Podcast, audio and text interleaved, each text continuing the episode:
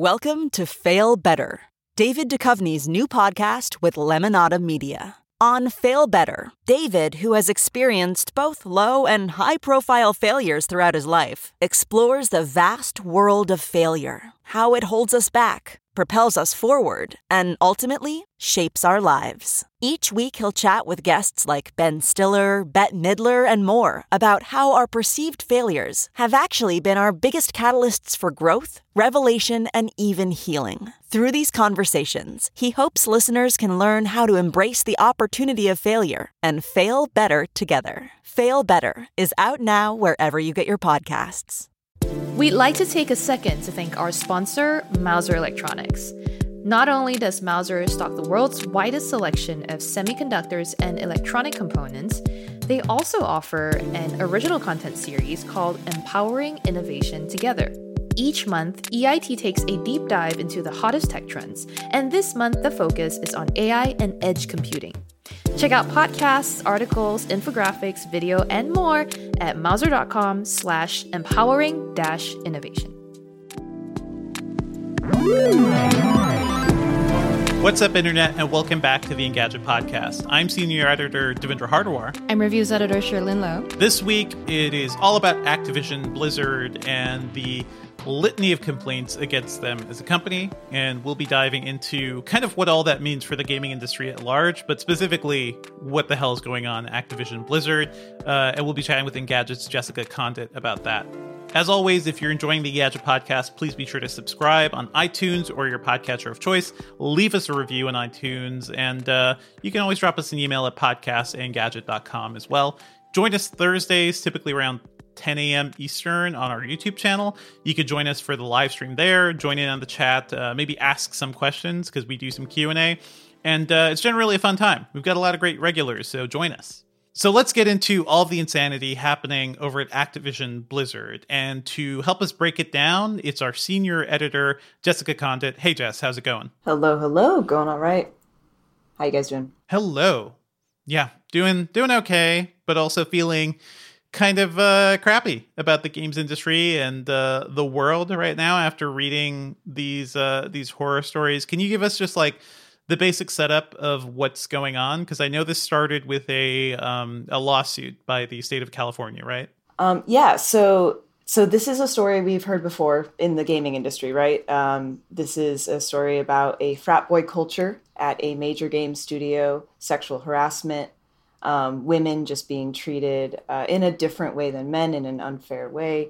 Uh, mm-hmm. But the interesting thing about this is that the the government agency in California has actually just filed this complaint. This they just they brought this on. There was no explosive media story. There was no like Twitter storm that set off an investigation. This was something that's kind of been happening behind the scenes for a few years, it seems.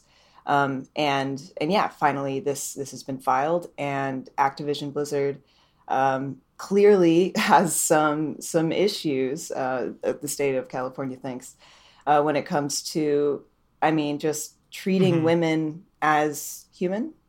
Um, and God. one of the things one of the things that really caught my eye, which is something we see across tech and gaming studios, is the low amount of women in leadership positions at the studio.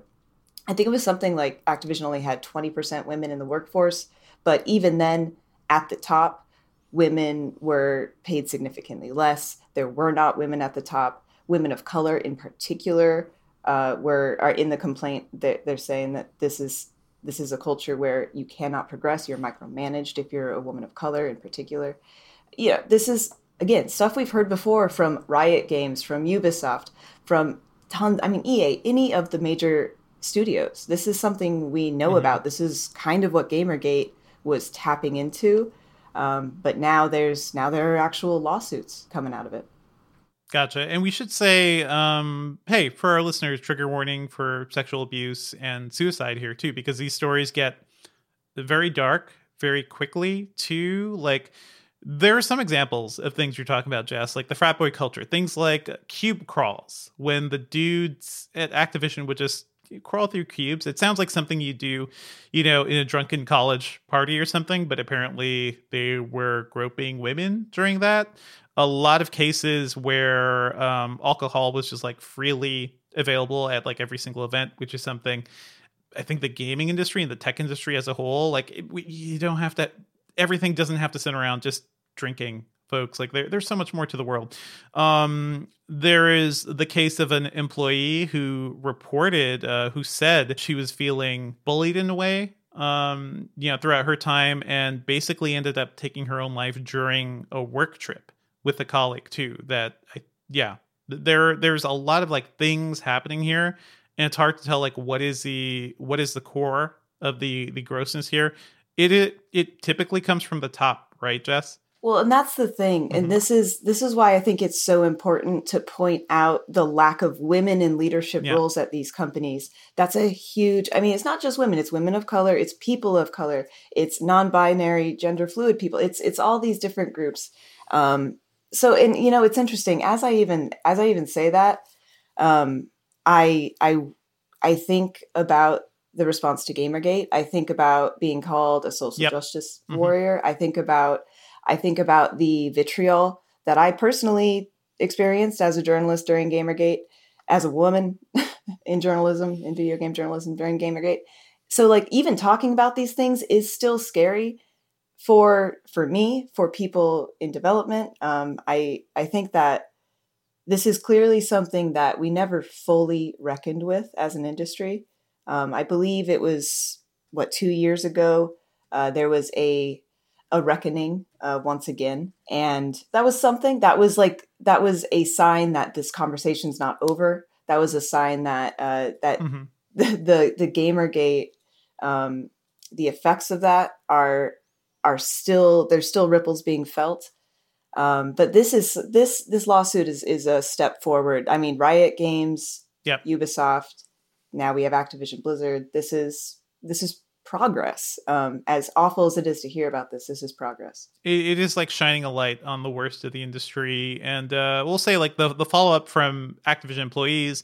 Um, initially, it was 800 employees who uh, called out the the response in a public letter. I think that number actually went up to 2,000 uh, as of right now. So the employees are talking out against it.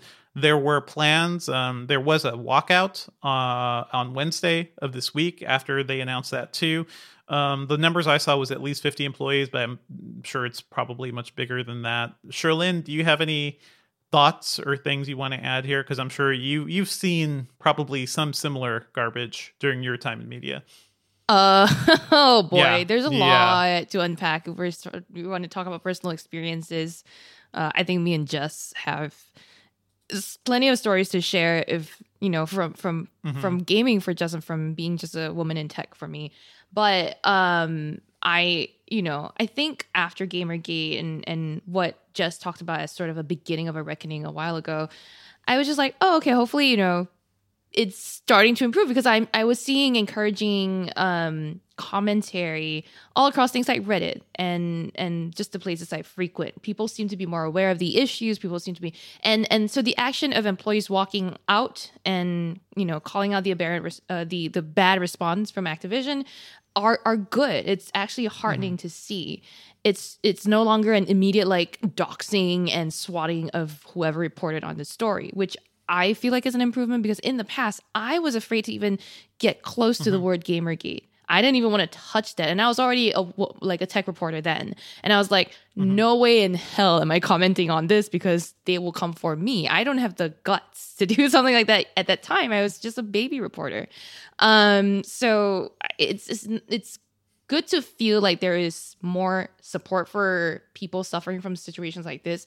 But yeah, no, this is a familiar story, like Jess said, right? Like Mm-hmm. We've we've heard it. I've been in workplaces that have had individuals who behave like this who thought they could get away with it, but I was lucky enough to have a supportive team that was made up of a diverse group of people um, that all stood up for each other. They were like, "No, dude, this doesn't mm-hmm. fly." And of course, the perpetrator was a white dude, but you mm-hmm. know, it's like, come on, why is this still happening? And it sounds like it's such a such a deeply integrated level at Activision. Yeah. Uh, I mean, it sounds like also they're people assume like oh HR will help you, right? right? But we've we've talked about this before.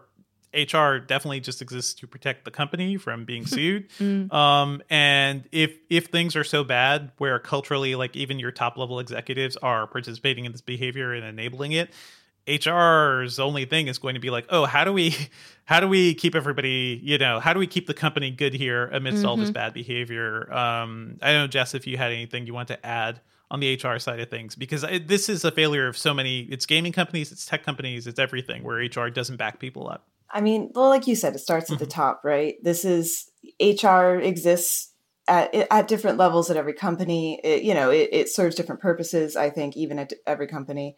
Um, so I don't I don't put the blame on HR necessarily. It's just this is systemic, and Mhm, how many stories do we have to hear? How many accounts of Cosby suites? Activision God. looking at you. Do we need to hear before they're actually taken seriously? And I mean, this isn't the only way sexism plays out in the industry, right? Like, Mhm.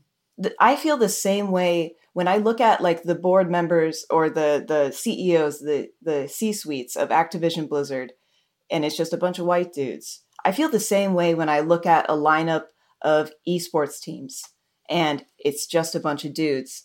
And there's no reason for women not to be in this space, except that we have been systemically pushed Mhm. out and told that we don't belong. And this is, it's, yes, it, it manifests itself in lawsuits and actionable action, you know, behavior by CEOs, but it's also like, this is what I mean. Like, I love esports, I love watching League of Legends, but every time those teams come out, I'm like, ooh, reckless, nice. But then I'm like, Mhm. wait, where are my ladies at? You know? And I feel it every time. And I, I think that's something that's that's it's just been a constant in my career in video games is looking at these companies and being disappointed Mhm. um, at at just the breakdown of what I see, and then people just denying that it even happens, and that over Yep. and over again.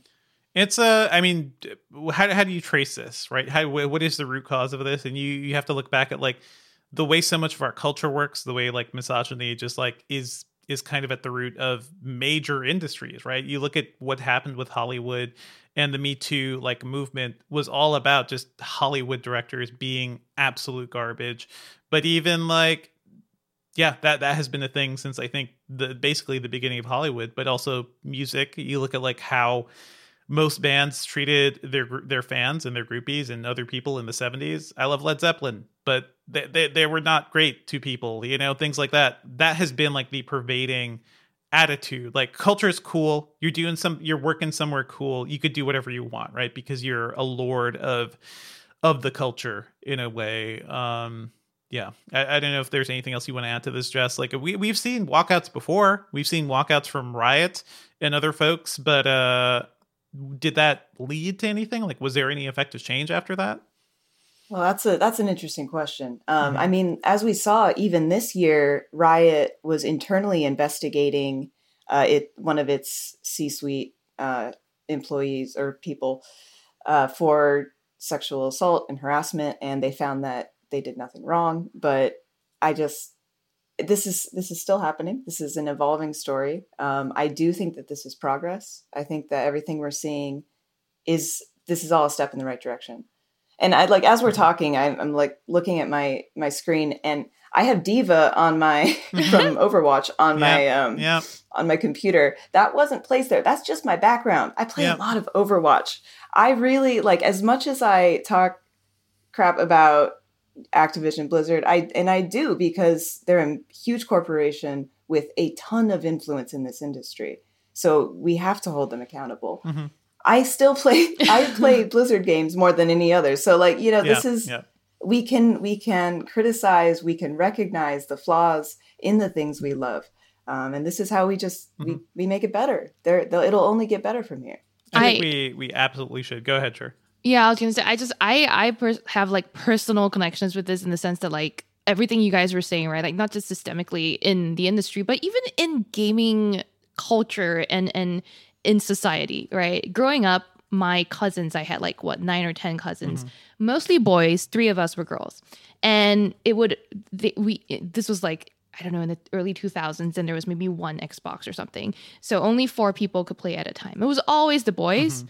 and it was always like Yeah. maybe one or two of the girls could play at a time and it was never me so the one girl cousin that got to play has since grown up Yeah. to be a bit like you know a little bit like proud of the fact that she games in an odd way that Sure, doesn't sure. seem and feel welcoming sometimes because like now when we're all adults and we're still talking about games you know i'll uh, occasionally get comments like oh do you even play? Like you're not a real gamer. Why are you using discord? That sort of thing. And i'm just like mm-hmm. mm, i don't think that that's necessarily the right approach. So the reason i share Yeah. this is just to be like i think for our listeners and our audience just think about your perspectives when it comes to you know people you see in games and, and, and in gaming in online circles right? Like are you mm-hmm. bringing in any of your own biases? Are you like immediately assuming that this you know username is feminine they must play at a different skill level that sort of mm-hmm, thing like mm-hmm.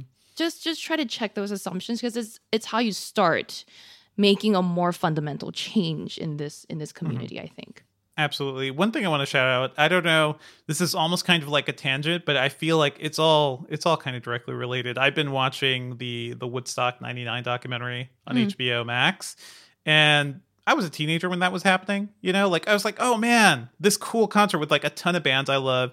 I wish I could I, I want it more than anything in the world to like drive up to upstate New York and participate in that." That event was a disaster mm-hmm. in a way. And it was if you look at the documentary now, like things I didn't realize like uh, sexual assaults and rapes and violence and random groping was just like mm-hmm. a common thing there. Mm-hmm. And it is weird how like that one event too seems like, oh, that was like a tipping point in a way, like the post Fight Club dude in the '90s who was just like, I feel. I feel like the world is just not good enough for me right now. So I have all this rage and that was kind of like the vibe with a lot of music back then too. Anyway, check out that documentary. I think it'll be revealing to a lot of you guys about our culture and kind of like the roots of all these feelings. Um, but yeah, Jess, anything else you want to mention around this news or things we can like look forward to as we're following the story? Because it's gonna be ongoing for a while. Yeah, I think this is going to take quite a while to play out fully. Mhm. Um, I mean, we saw the riot suit took what probably two years to fully Yep. kind of come to any kind of conclusion. Um, so I would say year, two years. Um, but I'm actually working on a, a video for YouTube for our channel, uh, just kind of summarizing what's going on with Activision and uh, yeah, how this this fits into the context of gaming history. Stay tuned for that. Absolutely. Thank you so much, Jess. And, uh, you know, we're going to move on to some other news here, but I think while we have you, there was some news that popped up last week that I wanted to dive in with you. It is Netflix's gaming plans. So we've heard like a couple different stories around this. Netflix kind of said, like, hey we're gonna we're gonna like you know consider gaming in certain ways. And then then they like said oh this, we're gonna start with mobile. What do you think like just what are your thoughts on that? Like is this going to be like mobile games within the netflix app? Is it going to be streaming games? Do you think that's even a smart thing for netflix to get into right now? I think it's going to be straight up just apps on your phone. yeah. Like, yeah this is Netflix is already doing this. They they have a few different, you know, mobile games and mobile is where the money is. That's where most of the devices are. There are billions of mobile devices in the world. You can Mhm. target them. Um, so yeah, it it absolutely makes sense for them to build out in their own studios or just freelance out to other studios to build some some mobile games for their properties. I mean, Mhm. this is this is something that's just going to become more and more common with literally everything. Games are the new, I think, norm when it comes to like entertainment mediums. Absolutely. And uh, I also feel like, hey, we've been talking a lot about game streaming here, right? So like xCloud stuff with Game Pass and um, you know Google Stadia, Mm. all that stuff. Game streaming is just feeding video to your device. It's just video, you know, on a feed, and it seems like that's something Netflix has a lot of experience with too. Like, do you think they're in a good position to be like, hey, let's just we can start making big budget games right now that anybody can play on their phone or TV or something? Like, it's th- nothing is really stopping them from doing that, right? That's so funny when you say that. I Mhm. get like flashbacks to OnLive and Gaikai Yes, and all this yes. stuff. These these companies that really really tried and wanted to do that and thought they could. So the only thing that's been missing to make this work is the network, the Yes, infrastructure, and yes. that's exactly what Microsoft is building out right now. hmm Yeah. 5G. Yes, yes, absolutely. 5G, I- I- sure. No, seriously. So now that like now that that's a thing, you're right. Netflix knows how to stream. Um, Mm-hmm. Streaming games is very different than streaming media because Uh, you're, you're syncing up controls. Yeah, different. yeah, Yes. yeah. hmm But I mean, we're getting there, and yeah, now's the time. Now's the time to start looking at it, especially for Netflix. I feel Mm-hmm. like we saw the beginnings of this with Netflix trialing things like Bandersnatch, right? Their Yeah, choose-your-own-adventure shows where they have an input method that they're testing and they want to see how quickly they can react to user input, maybe Mm-hmm. midstream. I don't know. Um, but I hope that that's not the only style of interaction and game that we will see from Netflix. Yeah. There's there's a lot of potential here, right? Like I when I interviewed Hironobu Sakaguchi, the creator of Final Fantasy, for his new mobile game that's on Apple Arcade, Fantasian, he did bring up this idea of like, oh man, wouldn't it be cool if like there was a streaming like series that directly responded to the way people watched it or like user input in a way. Like he was thinking like, yeah, basically a show that would act kind of like a game, like a reality show. You actually had immediate input in, which we've kind of seen on some cable and mm-hmm. stuff, but mm-hmm. Netflix has the opportunity to like really do some cool narrative things here. So looking Yeah, forward I to it. think- Seems cool. Mhm. That to me, that just sounds like Twitch. Yeah, Just watch Yeah. Twitch, people. just watch. You Twitch. can talk to them. They'll read it. They'll be like, "Hey, what's up?" Let's go start our own Twitch channel, Jess. Mm. oh, we would. Don't kill spill it. your We plans. go. so would. We would. We bring the Xbox donuts and just all kinds of fun stuff. Yep. Oh man, I'm all gonna fill don'ts. a hot tub full of plants and just sit in it. Ooh, I like that. and- Have, oh, uh, wait, no, sorry. I That's a don't. different- We we, we need to have like a hot streaming service. tub. I, d- I don't understand the hot tub thing, but that that is a whole other conversation. Thank you so much, Jess. I have thoughts. yeah, Okay. so many thoughts. you come back where and talk can about we them. find? Yeah, where can we find your work on the internet these days? Right. Uh, I'm on Twitter at Jess Conditt, C O N D I T T, uh, and then Instagram, Jess L Conditt.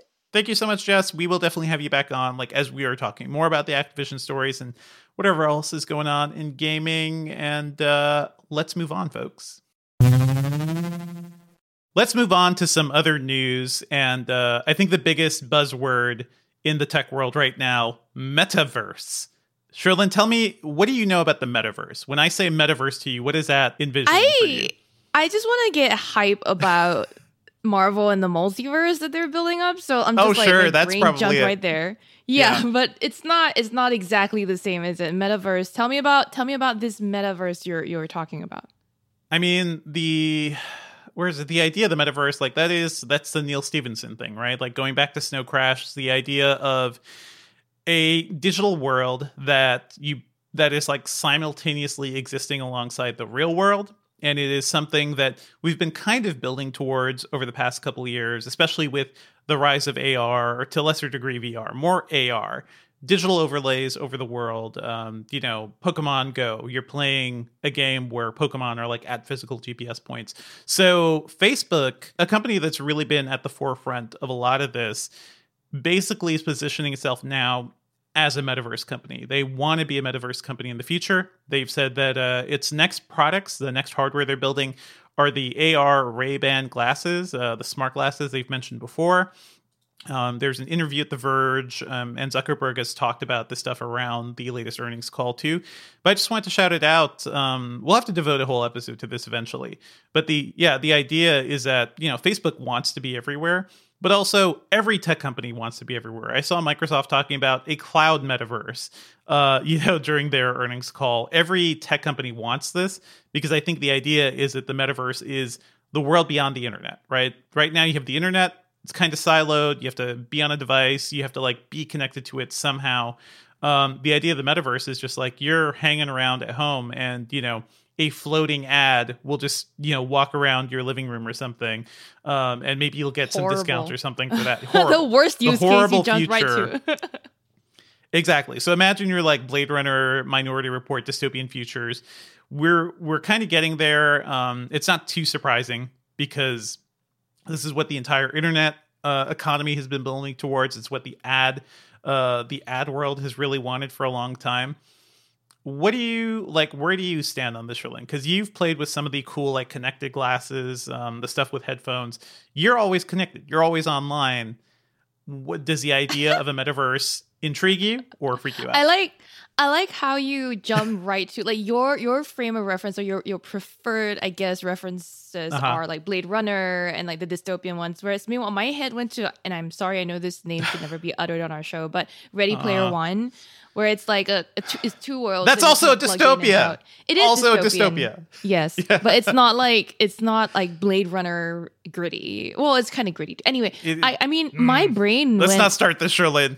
I How know. dare you? my brain went to uh San Junipero, that episode on Black Mirror, Sure, uh, and also sure. like you know the the idea of a digital afterlife as well uh, after the metaverse, Mm-hmm. right? So like not just the world like you said beyond the internet, but the world inside the internet. Like just Sure. bringing the The outside is and the, the inside together. Yeah, it's, I know. Yeah, it's going to kind of combine like that. And I do think like, hey, we're hearing about you know Silicon Valley types and billionaires. They're really interested in life extension technologies and science right now, and part of it will probably be sure, sure. I don't. you're just pulling the like the All best, science worst fiction. sci-fi. Um, but yeah, these companies, you know, people want to preserve themselves digitally. Uh, there was a great story, I forget where it was, but about the guy who basically created an AI of his fiance who had died like Oh, yeah. Mm-hmm. five years ago, and he chats with her, which is both heartbreaking but also feels like a world we're headed towards. Mm-hmm. Um, there, there's a lot to say here. I I feel like Samsung is going to really lean into the metaverse eventually, right? Like they they're ready to hop on every single trend they can find. I, I, I, I tend to agree with you. And, and I think the Yeah. devices for these worlds are going to get, like, we're going to see it leap really quickly, I think, in the next, I don't know, five to 10 years. Oh, Um. Are we with- ready with- for this? Yeah. I don't know. With, with Facebook saying that, like, we're, we're the Oculus Rift is great, but we're talking AR glasses. So, like, you know, the, um, Mhm. But not like Microsoft's you probably again? won't. You probably won't even need to wear anything. right. Yeah. That's Like, that's the thing. Yeah. Yeah. So, like, yeah. holographics, things that exist in your physical environment, things are always connected. There will be no separation between the offline and the online. Isn't Google Which- Starlight also sort of similar in that like that sort of holographic mm-hmm. display call thing? So yeah, yeah, no, we're seeing this is a trend, Sure. definitely. Well, speaking of Samsung, I know you were very excited about No, the latest S Pen. Question I'm not mark. very excited. Stop You mischaracterizing love it. me. You love Samsung. Um, I do not love Samsung. I do know that our audience cares about Samsung. So Uh huh. This week, uh, the company published a blog post by the president of its electronics division or the mobile division, uh, TM Roh, who basically gave away the goods, more or less. He's like, this August 11th, which is when Unpacked is going to be held next uh, at 10 a.m. Eastern, by the way, we will be showing off the third generation of the Galaxy Z series foldables. And then he also confirmed that there will be no new Note uh, flagship. Gas. But he also, right, yeah. And then he also said an S Pen is coming for foldables. An S Pen that was specifically designed for foldable screens is coming. So Will it also be foldable? Like how? What's the? Uh, what is an S Pen? Why does it have to be specifically designed for Yeah. screen? Yeah. So so that's this is a popular feature Hmm. or widely requested feature, an S Pen or a stylus for a foldable screen. Uh, in the past, you know, the S Pen, the stylus was not you you could not be used on existing Samsung foldables because the screen is too soft, prone to damage. So like dragging a nib across that display might damage it, right? So now it's Mm-hmm. you know got an S Pen that can work on these displays. So either the screen Mm-hmm. is hardier or the pen is softer or something else. You know what I mean? And I so think, like yeah, yeah. we we have to wait to see. What do you think, Devindra? What did you, what were you about to say? No, I think um the it'll probably be a softer pen, right? Because the Yeah. physical materials for Samsung, like I can't imagine they would somehow within a year be able to do like stronger glass that's also foldable. That's something we're going to get towards eventually. My question for you is: You review so many of these Samsung things, Cherlynn. Are, do you actually use the S Pen? You've lived with Samsung devices. Oh yeah, yeah. I love. is I mean, it real? like yeah. it. Is the love Uh, real so for the S Pen? The love for the S Pen in the Note line is real, Uh-huh. and yeah, that yeah. that's like why you buy a Note. Yeah. Yeah, exactly. That's like the distinguishing factor, the Mm-hmm. hallmark of the Note series. Um, it is great for navigating a bigger screen, just as a basic. It's not. I mean, obviously, the main uses are for like if you sketch a lot, if you're a digital artist that likes to draw on their Yeah. phone. Uh, but also, if you're a note taker, you like the feel of just the act of writing rather than pen and paper. This is a Mm-hmm. great way to do it. I like using it to sign all the NDAs that I have to sign all the time. So I mean, we have we have apps for that. I just like drag my finger across the touchscreen, and that's that's a signature. sure, I think fine. it's a my generation kind of thing, and you and I are in the same ish generation. I do. I don't know. same people, ish. You're you're in the younger cohort, um, I'm- the one i I'm- despise, basically. Yeah. So, wow. I'm not a geriatric millennial. Let's just put it that yeah, way. You're just Um, you're approaching that, so don't worry, But- it's gonna but- come for you too. I will say that that's but okay. So the reason the Note series S Pen is a little bit more uh, useful is because it has that onboard slot for the pen. Right, And right. so you can you have it with you basically everywhere every time you need it. Whereas when it when Samsung brought S Pen support to the S series flagships earlier Mm-hmm. this year, they're they're separate. They're not hosted anywhere directly on it. It's like just uh, walk around with the accessory. pen. Just put it in your front pocket. You know, like it's that's. You're gonna break it or lose it. I don't even if it's not No. on board, it will. It has to be on board. Exactly. So I highly doubt that the S Pen for foldables will have an onboard slot, right? For on these devices, we'll see. Um, But, but, it, it could be like yeah. half size, like one of those half size pencils, maybe, and then you're mm, Uh, like a stubby little like oh Yeah. if you're old enough you'll just remember when you had to sharpen a pencil pencil until the very end like then you're Exactly. still trying to use it oh man giving away my age here. Uh, but the other thing i think too is like why you know maybe maybe s pens in future won't be that popular because there's a whole generation of people who grew up whose primary means of writing was not pen or pencil right like that Yeah. act of writing Yep. may like they don't even teach cursive in schools anymore apparently I'm, Uh, I'm hearing that. I also I think back to like when was the last time I put pen to paper in like an extended way to like take notes and stuff. Yeah. And it, it's been a while, but Yeah. honestly, I do miss it. The act of doing that, you kind of I like do. retain information differently when you do that. So I don't know if Totally the same agree. thing will happen with a stylus, Exactly. but uh, I'm interested not- in seeing any. Yeah, yeah. It's not like a big enough canvas, right? Every time I feel like I need to sort Mm-hmm. my thoughts out because I have like this mess of a brain, I'm like, get me a like a A3 sheet of paper and a big Right, right. pen and rulers, and I'm gonna draw it all out, right? Like, or I mind map in the past, Mm-hmm. and so like I don't think you'll ever replicate that real experience because there's things like palm rejection that like make it a little hard to use, but but it might phase out, right? Because if people stop doing this, you know, Mm-hmm. they might not need the pen experience anymore. Well, well, this is all like speculation and me thinking about the, you know, and being said about our future generations. Any, is there any other news we can expect from Unpack? So newsy Hells foldables, yeah. sure. Yeah, so so we know so we're confirming that we'll see the Z uh the next Z Flip and Z Fold, which by the way Uh-huh. are in their third generation. We are not seeing a note. We'll see the S Pen. Uh, we already knew we are going to see the Galaxy Watch running Wear OS by uh, Google and Samsung, and based on leaks, we're and also some of the like images and Samsung's own like app updates too, right? We have a pretty good idea of what to expect, which includes Galaxy Buds 2. Um, and all of this will be detailed in an upcoming what to expect at Galaxy Unpacked post that I'm working on. So we'll get to that soon. But yeah, lots I that's a lot of gadgets to show. Uh Oh man, I am. I'm gonna be on vacation, so enjoy. Have fun with that. I It's all I gonna be sure you sure will. I. I sure won't be dying. So you and we'll everybody else here. Uh, I'm, I'm going to be far away from all this stuff. Let's move on to to something else. Uh, Intel Mm-hmm. announced some really confusing, complex news this week. Uh, Yeah. They basically updated their roadmap for their chip architecture. So bear with me here. The big Mm-hmm. thing is that they've uh, changed the way they're talking about their node architecture, and these are you know these are the things powering the chips, right? So Mm-hmm. like these uh, the upcoming 10 nanometer uh, Alder Lake processors that we're expecting later this year. Those are Mm-hmm. kind of their hybrid chips. They had this node called SuperFin Enhanced, uh, which talks about like just the way those transistors are put together. Now that's going to be called Intel 7. Okay. All Intel right, 7. all right. Uh, bear it's- with me here now. Uh, the 7 nanometer chip, Rocket Lake, which we're expecting 2023, that architecture, that node has been renamed to Intel 4. Are you Uh, noticing three? something here? I, the, Intel does not, 4. hmm mm, does not match up. The, the- It's a different number, right? it's a different yeah. number than the, uh, size, Yeah. than the transistor size of the architecture, which is kind of a cheeky way for Intel to be like, hey, guys, uh, we're catching up to AMD. and TSMC and everybody like we we are definitely reducing our fabrication processes. Look at these numbers. They're getting smaller. smaller. They're smaller. So this is like a hand wavy marketing thing I think they're doing, and most consumers won't even notice this.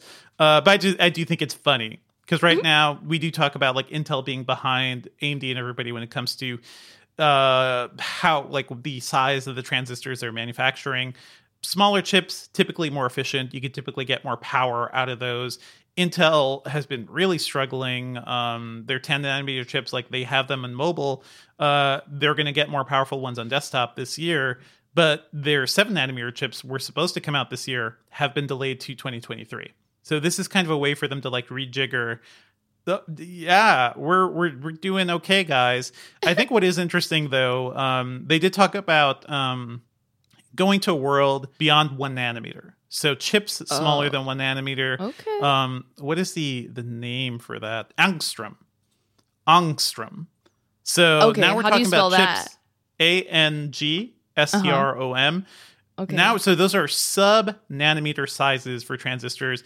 Intel's talking about basically being able to print that and design that by 2024 and have that in the market by 2025 with their upcoming architectures. So basically they're saying we're we're struggling to catch up everybody. We will reach parity by 2024 or 2025 and also by that point jump ahead of the competition by new angstrom uh, they're calling it the angstrom era of computing but you know new smaller transistor designs. This is all super you know super nerdy and not like the stuff that consumers really pay attention to but this does give us a, a sense of like what to expect from intel's upcoming chips. And Cherlynn, i know like you follow the chip world too. They announced um, they announced their plans to become also a fabrication company a company that can actually build chips for others too they announced that their first customer is going to be qualcomm do you have any Oh, thoughts about like what that means and where intel's going I saw the I saw the headline on our site and I went I gasped. I was like, heavens! I like clutched Heavens. my pearls. Um, because yeah, the rivalry between Qualcomm and Intel in the past has been so intense that like I'm like, all right. I mean, like not in intense in the sense that like there's been any real fight lately, right? Uh-huh. But like Qualcomm's dominated the smartphone uh chip market and Intel's on laptops. But you know, Qualcomm was coming for Intel and this is just like okay so your relationship's gonna get all kinds of weird or is intel yield is intel going to kowtow to qualcomm in a way like i don't know i that that was what got me. Um i i also saw this as kind of a way for intel to continue to survive in this market. Like not to i mean not that it's it's doing badly by any means. This is a company that still makes a ton of money but it has been seeing a lot of competition across Yeah. all its like branches right like And mobile they've level seen chipset, a, a lot of delays too. I think like that's the thing Intel can't get away from. They just Yeah. swapped the CEO. I think their lead chip designer also changed up recently. So they they're trying to be better uh, because all these other companies are just like moving so quickly. We saw news yesterday. TSMC just got approval to make two nanometer chips. You know, and Intel's out here seven nanometers in 2023. Maybe cross our fingers. Yeah. I just find it funny that they're, they're like the day after. I I mean, uh, TSMC is like, oh, two nanometers, and then Intel's there like, we're thinking beyond one nanometer. We're thinking Yeah, smaller, and then like that's gonna happen in like three decades from now. We'll, we'll see. If Yeah. our entire world is not underwater by then, I cannot think Or ahead to 2025. I don't. I, don't even know. So hey, Intel's changing things up. We'll be keeping an eye on all this. Let's move on to like news we can actually hear and feel. I know things you're excited about, Cherlynn. No, no. I just I Mm-hmm. just want to bring this up because people on our people who listen to us are pretty interested in this, right? Uh nothing which is if you recall the hardware company that was started by former OnePlus director uh, and OnePlus co-founder Carl Pei. Um they've officially unveiled the first product, the Ear One wireless earbuds. Now, this we've talked about the ear one over and Uh-huh. over again. I don't want to go too much into detail here. It's you know the the thing we've really learned that are new are the price, which is just ninety nine dollars, which is really nice. That's not Um, bad. yeah, uh, the transparent case we've already talked about in earlier episodes of this show. Uh, you can get it in the US, Canada, and the UK, uh, and, and like some 43, 42 other more countries on August 17th. And some special features are like an 11.6 millimeter driver with software and hardware from Teenage Engineering. They make, they make excuse me, they make portable music creation tools. Um, I love I love the name of the company, Teenage, Teenage Engineering, Engineering. also all they do is build like cool cool little bits of Yeah. electronics, like little gadgets. They are also like I think behind that the uh was it the play play test that little handheld with the crank. They're also helping with the design of that too. Play no, test? not I PlayQ. can't remember the yeah. the Playdate. Play no. just wait. test. I can't even. I'll check it. I'll check it yeah, out. mostly Uh, because Nicole, Nicole just did a hands on with I it. know Yeah. it's like on the tip of my tongue. That's one of those Yeah. moments. Um, back to the the uh, ear one really Mm-hmm. quick while you find that name. Um, yeah, there's 2 options for active noise cancellation. You've got light noise cancellation and you've got maximum uh, ANC. And then there's you know the typical stuff you expect from earbuds, Mm-hmm. but not really at this price. You have um. Nothing saying that it has clear voice technology to reduce background noise and wind sound, and then you've got Find My Earbuds. You've like like everybody else Yeah, by the way. It's- like it's that's something features, every every earbud has. I'm thinking of the uh the Playdate by the way. So nicole Ah. Lee at engadget just did some hands-on with that. That thing looks really cute. I'm looking forward to playing with that. Uh that is from panic. So Mm. another like product teenage engineering has helped with. Yes, teenage engineering is all over the you know industry right now too. Their their name is popping up everywhere. Anyhow, the Love it. Nothing Ear One officially officially announced with the availability and price. So there you go. Now in in wireless earbud world, there was uh, another launch. Master and Dynamic, uh, for people familiar with the space, I guess, are also a pretty well known name. And uh, it has launched this week a new sport earbuds. For Uh, $350 for on the other end of the spectrum, 350 Uh. bucks. So, I mean, I know that's the last thing I want with sport earbuds. I want those things to be disposable, please. I don't know. I mean, Yeah. I I used my Pixel Buds at the gym, and they're pretty. Yeah, again, disposable decent. Yeah, they're- earbuds. I mean, Yeah. they're they're, They're so cheaper. bad. They're much cheaper. yeah. Um, so the MW08, the Master Dynamic MW08 Sport, um, you know, have excellent sound because you know this is a good audio brand, and then you know, 12 hour battery life as well as improved ANC. The case, the charging case and carrying case is made out of Kevlar apparently, or covered in Kevlar. Uh, so it's scratch and shatter resistant. Uh, the the buds themselves are also scratch and shatter resistant. So they're they're you know hardy. the they're not buds disposable. are scratch resistant. I Yeah, the- mean, yeah. okay. Apparently, Sure. with sapphire glass. I don't. I we'll see. Why is there glass on my earbuds? I mean, on I, active exercise earbuds. They don't. Like they're not supposed to fall out of your ears.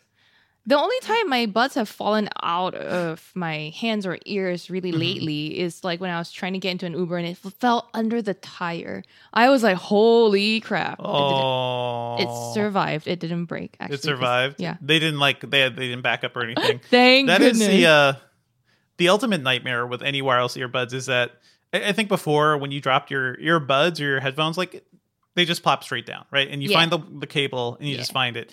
Now, if you drop your wireless earbud case, they explode and they go all over the Yeah. place. Uh, that happened to me once on an airport check-in line. I was like, "Oh, this is this is great and, And, inconvenient," yeah. but thankfully, people were around me were able to like grab it but it's like a weird mm, you know 2021 2020 problem we've been we're dealing with now where these things are more convenient but also so much more inconvenient in other ways it's just kind of funny Hmm. We'll have to see. I mean, Yeah. th- th- it- new technology comes with new problems, right? So we'll see, man. are we are we are we actually gaining enough for that i don't know let's talk about something We'll fun and i know that you really want to talk about I, something sweet I I mean, yeah, something sweet is that is uh this has taken the internet by storm. Krispy Kreme is making Xbox donuts, Xbox branded donuts, and even better, they're official. I guess, I guess they paid Sure. Microsoft some licensing money. I whatever. Uh, so hey, for those of you who need a, a, i almost wonder if microsoft paid them to like hey let's just let's get the brand money out there changed hands. everywhere. We don't know which direction. yeah maybe bi-direction maybe anyway um for for those who are curious uh this is like a round donut without the hole in the middle it's got the green x it's got a green i I think it's matcha Uh-huh. cream uh in the in on the top and then powdered sugar um, you know, in filling that so-called background of the of the X. So Mm-hmm. not. I mean, it looks really good. I don't know. It's, I, I'm gonna look at the flavors right now just to get the details. Yeah.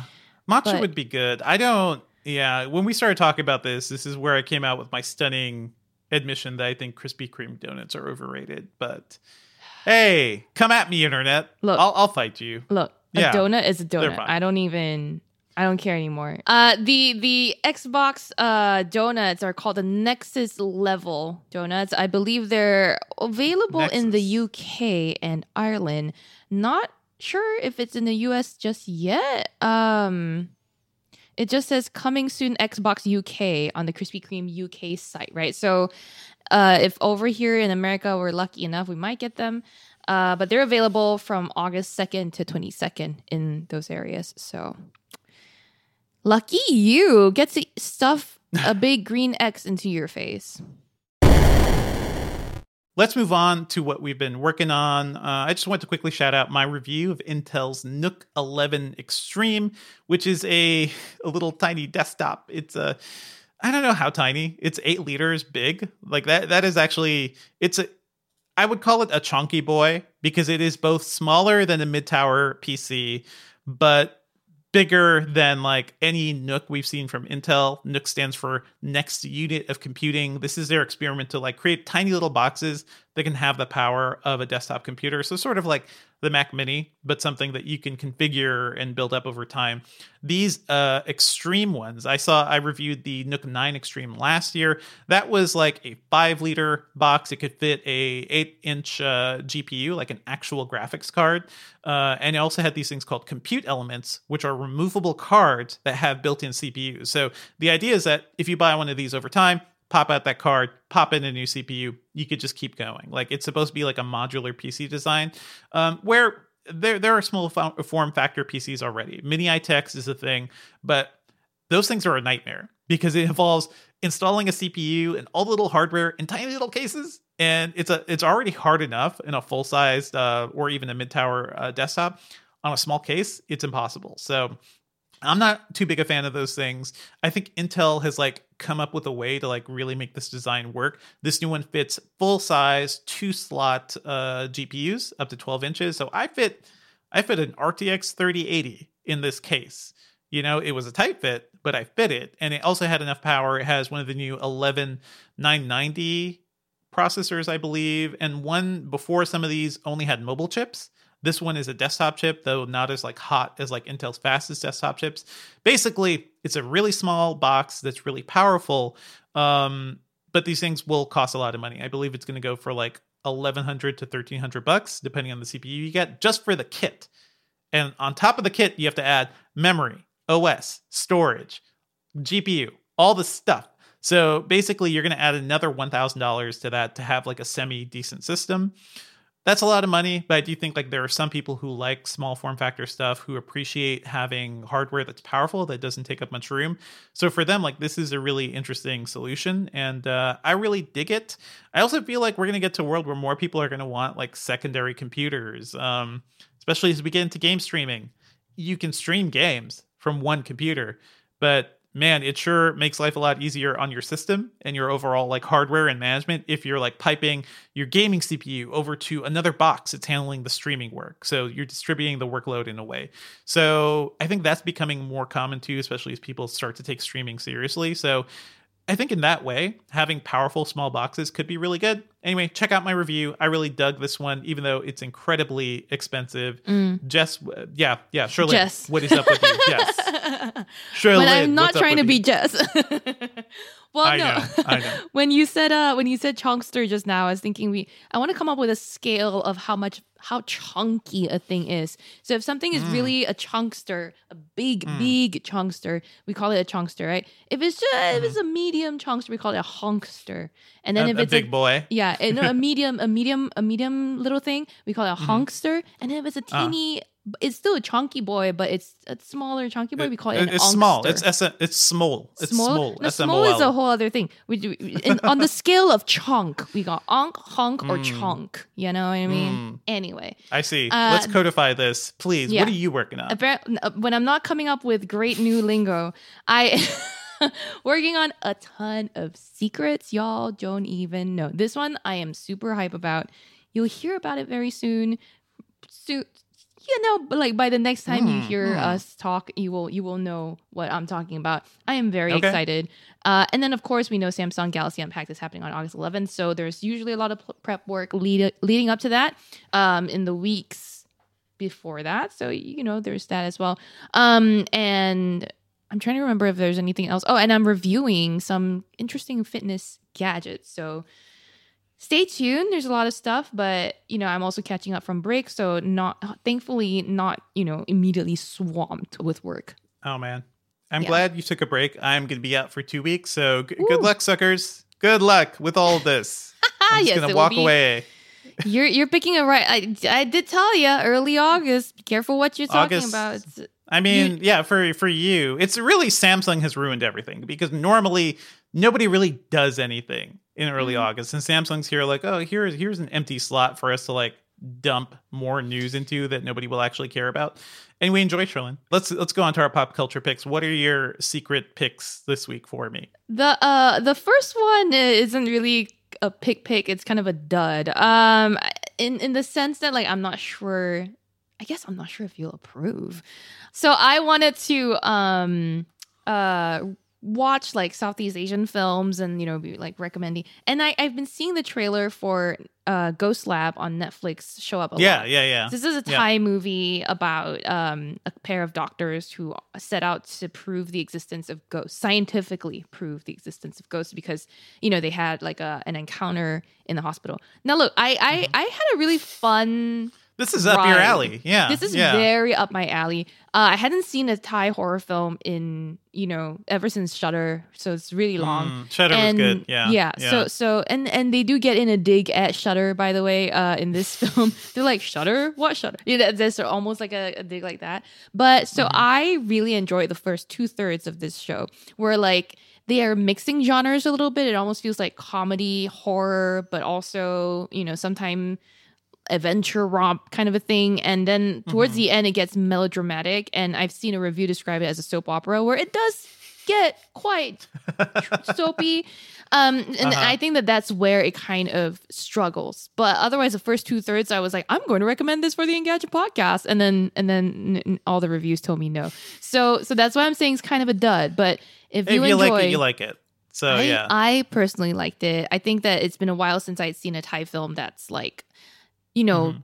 this this much fun for me anyway. I've seen a lot of other Thai horror films actually, but they just kind of were, weren't so memorable. This one was was great. The acting was yeah. good. The the ideas and the the concepts they put forth, it was a very different kind of horror movie. Let's just put it that way. Not not Yeah, scary I- all the way through. I haven't seen like a Thai horror movie in a while too. It feels like the big, a lot more stuff is happening in Indonesia right now, where there's so many great action movies, like Mhm. uh, yeah, and things coming out of there. A- Yeah. Anyway, anything else, Cherlynn? So that was my first one, and then like, Mhm. of course, I can't remember my second one either. Um, Your plan is you need to write these down. Put it I write them down, but I can't find the chat in which I've written them down. It's now. it's under it's under your face. Look look on the screen. Blood red sky. Julio, cue me. Blood red sky. Blood red well, sky. thank you, Blood Go. Red Sky. So th- I decided to recommend you guys something that was better reviewed. Okay, Blood Red Sky I've also seen during my break, and as you can tell, I watch a lot of horror suspense films.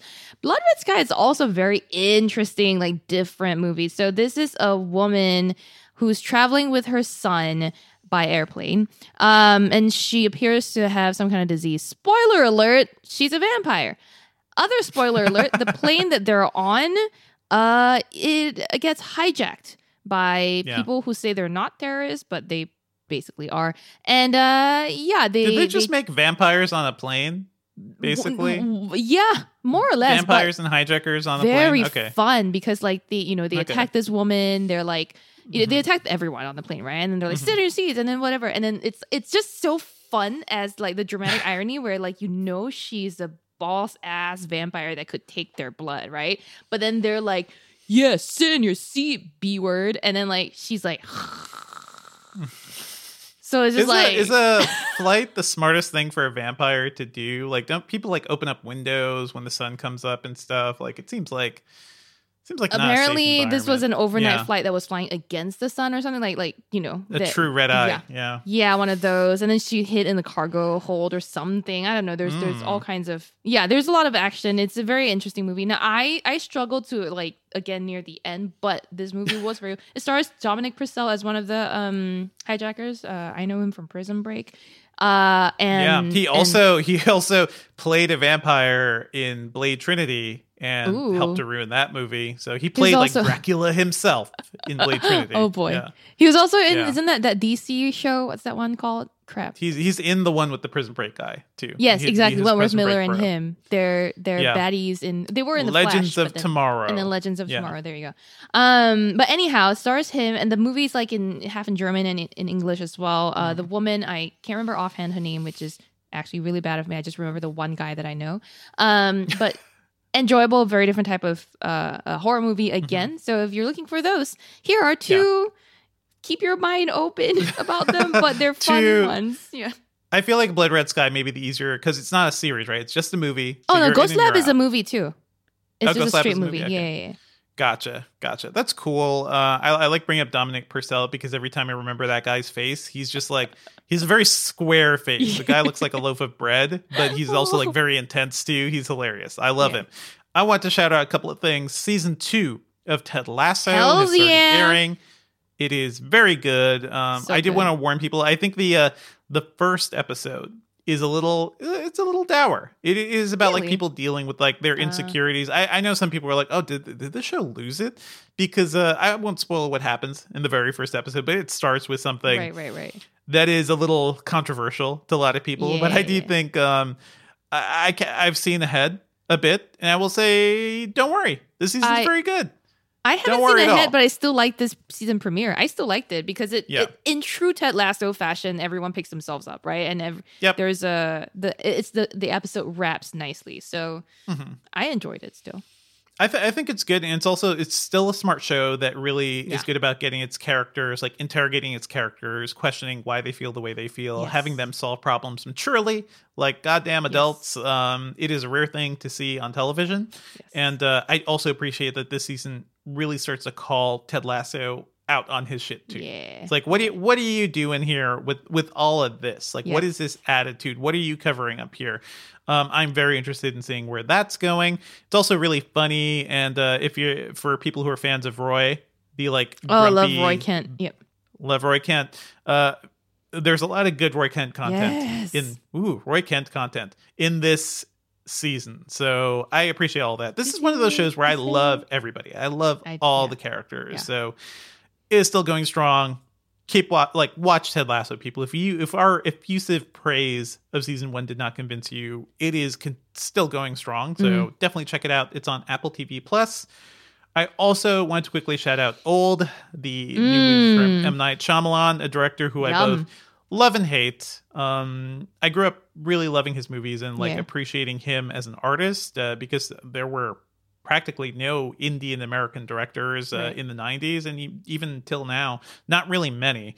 Um, but also his movies were like I grew up with The Sixth Sense and Unbreakable, Mm. and I thought he was a master early Not on science. then and signs signs is good but i think you start to see like oh his fall from grace with the end of signs and the village and everything that happened i think a lot of people he is such an intriguing creator to me because he's had this fall from grace he kind of picked himself back up he's self-financing these small movies like the visit and split and glass which Mhm. also kind of broke my heart but hey he did something really cool with split that Mhm. i will that's why i go to a Shyamalan movie old is a film about a beach that makes you old very quickly. That's the thing. It's based on a French graphic novel. I think it, you know, you kind of see the worst of his elements here. His dialogue is not great. Um, sometimes the way he positions characters and things is really robotic, but it also does a great job of like showing off his skills as a visual storyteller. The way some of these scenes uh, go, I think, are very dynamic because of the way he moves the camera. It is, uh, it's really intriguing. It's a great thriller, and it's also deeply messed up in many ways it reminds me of like it's almost like a Junji Ito story done as a live action movie, like things you've never seen before, um, which I will not spoil here, but be prepared. Uh, maybe don't go in eating if you go see this movie. Um, yeah, so yeah, I, I reviewed it on the film cast, so you can check out my full thoughts there. I do kind of wish like this is one of those Shyamalan things where he ends up over explaining at the end, and if it had ended like ten minutes, just end it earlier don't you don't have to explain everything. You don't have to put yourself in the middle of it. I think it would actually be stronger. So I, am still rooting for this guy. I hope he like learns to trust his audience eventually. Uh, he's also doing the uh, the apple tv plus show servant which is also yeah. deeply messed up and i think fun to watch. So yeah i'm still following Shyamalan. no jokes about twists please well, that's it for the episode this week, everyone. Thank you as always for listening. Our theme music is by game composer Dale North. Our outro music is by our very own Terrence O'Brien. The podcast is produced by Ben Ellman. You can find Devindra online at at Devindra on Twitter, and I podcast about movies and TV at the Filmcast podcast at thefilmcast.com.